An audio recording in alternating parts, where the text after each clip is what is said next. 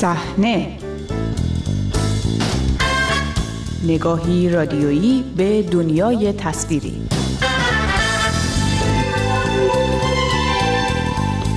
سلام شماره دیگری از مجله هفتگی صحنه را میشنوید. من بابک قفوری آذر هستم. در این شماره آغاز جشنواره فیلم فجر را زیر سایه سنگین تحریم آن بررسی می‌کنیم. با صحنه همراه باشید.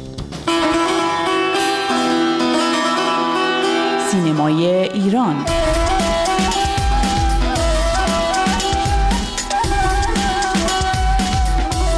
چهل یکمین دوره جشنواره فیلم فجر از روز چهارشنبه بدون برگزاری مراسم افتتاحیه آغاز شد.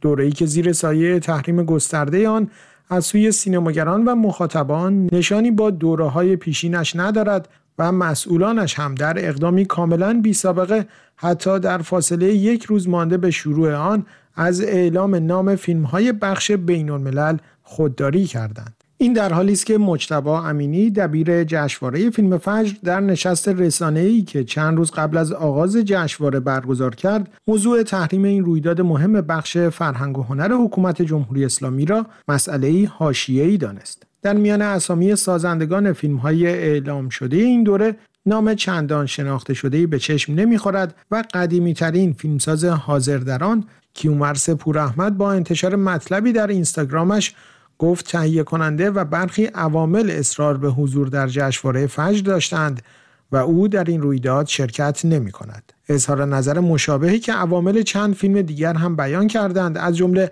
هفت بازیگر فیلم چرا گریه نمی کنی که با انتشار نامه سرگشاده گفتند که بازی در این فیلم را به خاطر دوستی با کارگردانش قبول کردند و از حضورش در جشنواره فجر بی اطلاع بودند. موضوعی که با واکنش تند تهیه کننده این فیلم رضا محقق روبرو شد که در گفتگوی این بازیگران را به درویی و ریاکاری متهم کرد. اظهاراتی که در نوع خود با واکنش دیگری روبرو شد و علیرضا معتمدی کارگردان این فیلم با رد صحبت‌های تهیه کنندش گفت او در جریان ثبت نام فیلمش در جشنواره نبوده است. اتفاقات رخ داده برای فیلم چرا گریه نمی‌کنی نمونه مشخصی برای توصیف وضعیت این دوره جشنواره فیلم فجر محسوب می شود.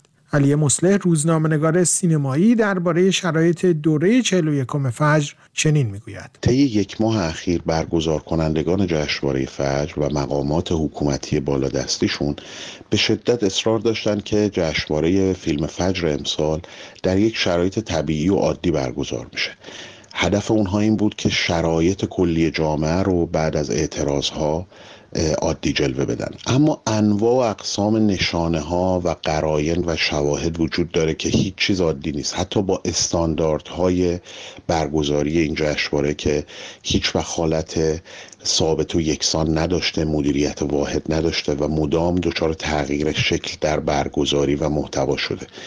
از تحریم هایی که از داخل و خارج در واقع مطرح شد از اینکه فیلم های جشنواره یک هفته مونده به برگزاری اعلام شدن از اینکه داوران جشنواره مشخص نیستن از اینکه در آستانه برگزاری جشنواره تکلیف بخش بین الملل مشخص نیست از اینکه بسیاری از فیلم ها در سکوت و با یک حالت خوف و رجا در واقع خودشون رو رسوندن به جشنواره از طرف عواملشون هیچ خبری منتشر نشد.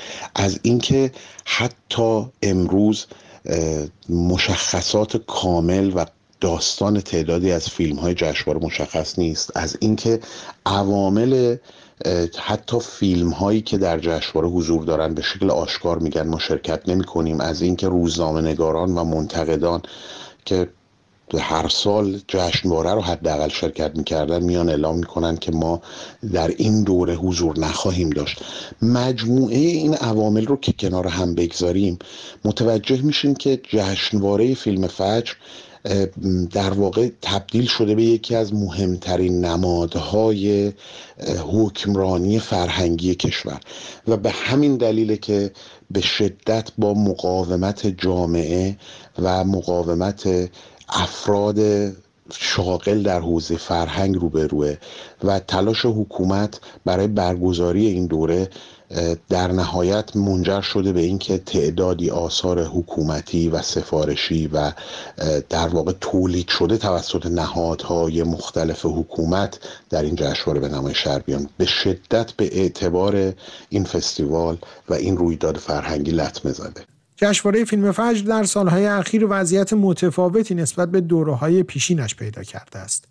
رویدادی که زمانی مهمترین اتفاق بخش فرهنگ و هنر ایران در کنار نمایشگاه کتاب تهران محسوب می‌شد و نظر بخش های مختلفی از جامعه را به خود جلب می کرد حالا بسیار کم رونق برگزار می شود. علی مصلح درباره آنچه جشنواره فیلم فجر طی چهار دهه گذشته از سر گذرانده چنین می‌گوید. برای اینکه بدونیم اعتبار جشنواره فیلم فجر چطور زیر سوال رفته باید به یاد بیاریم که این جشنواره هرچند در سالهای اولیه بعد از انقلاب با هدف ترویج و نمایش آثار مطلوب حکومت راه اندازی شد ولی به دلیل شرایط خاص جامعه ایران به خصوص مسئله جنگ و درگیر بودن با یک جنگ فرسایشی تبدیل شد به یک دریچه‌ای برای سینما دوستان برای اینکه با سینما ارتباط برقرار بکنن. در روزهای سرد زمستانی تهران صفهای طولانی مقابل سینماهای نمایش دهنده شکل می گرفت و خاطرات یک نسل یا حتی بیشتر رو رقم می‌زد از علاقه به سینما.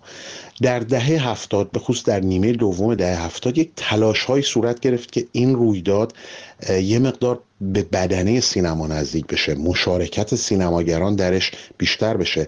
هیئت انتخاب از خود سینماگران تشکیل بشه. در شکل برگزاری هم تا حدی به سینمای اجتماعی بعد از دوم خورداد بها بده. اما این روند خیلی زود با شکست خوردن سیاست های فرهنگی دولت محمد خاتمی در واقع بی اثر شد و به تدریج در دهه 80 و به خصوص در دهه 90 یک رجعتی کرد به همون در واقع محل نمایش آثار مطلوب حکومت. با این تفاوت که دیگه ویترین کلی سالانه سینمای ایران هم نبود. اتفاق جالب اینه که در اواخر دهه 90 در واقع جشنواره فیلم فجر بعد از اعتراضات آبان 98 و سرنگون کردن هواپیمای اوکراینی در واقع تبدیل شد به همون نماد فرهنگی حاکمیت. و حالا می‌بینیم به فاصله سه سال در واقع میشه یکی از مهمترین هدفهایی که معترضان اون رو در نظر می‌گیرن برای اینکه صدای اعتراض خودشون رو هم به حکومت برسونن هم به دنیا و هم به همدیگه این سیگنال رو بدن که در واقع با شرکت نکردن در جشنواره فیلم فجر می‌خوان که اعتراضات رو زنده نگه دارن.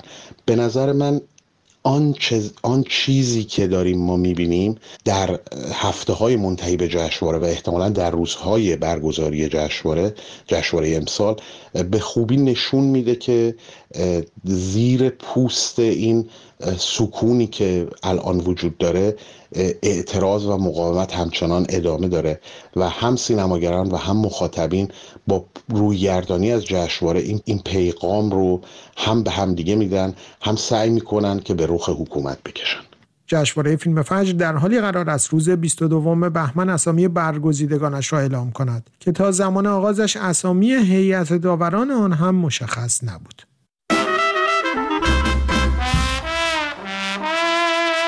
سینمای جهان جشنواره فیلم برلین معروف به برلیناله روز چهارشنبه فهرست اسامی اعضای داوران دوره 73 خود را اعلام کرد و نام گلشیفته فراهانی بازیگر شناخته شده ایرانی فرانسوی به عنوان یکی از داوران این دوره اعلام شد. پیشتر نام کریستیان استوارد بازیگر شناخته شده آمریکایی به عنوان رئیس هیئت داوران این دوره اعلام شده بود. اکثریت اعضای هیئت داوری هفت نفره این دوره برلیناله را زنان تشکیل می دهند. از سینماگران ایرانی امسال فیلمی در بخش مسابقه جشنواره برلین حضور ندارد اما در سایر بخش ها فیلم های مختلفی از سینماگران ایرانی به نمایش در می آیند. امسال مسئولان جشنواره فیلم برلین در همراهی با معترضان ایرانی حضور فیلم ها، نهادها و روزنامه‌نگاران وابسته به حکومت جمهوری اسلامی را در برنامه های این رویداد معتبر بین المللی ممنوع کردند.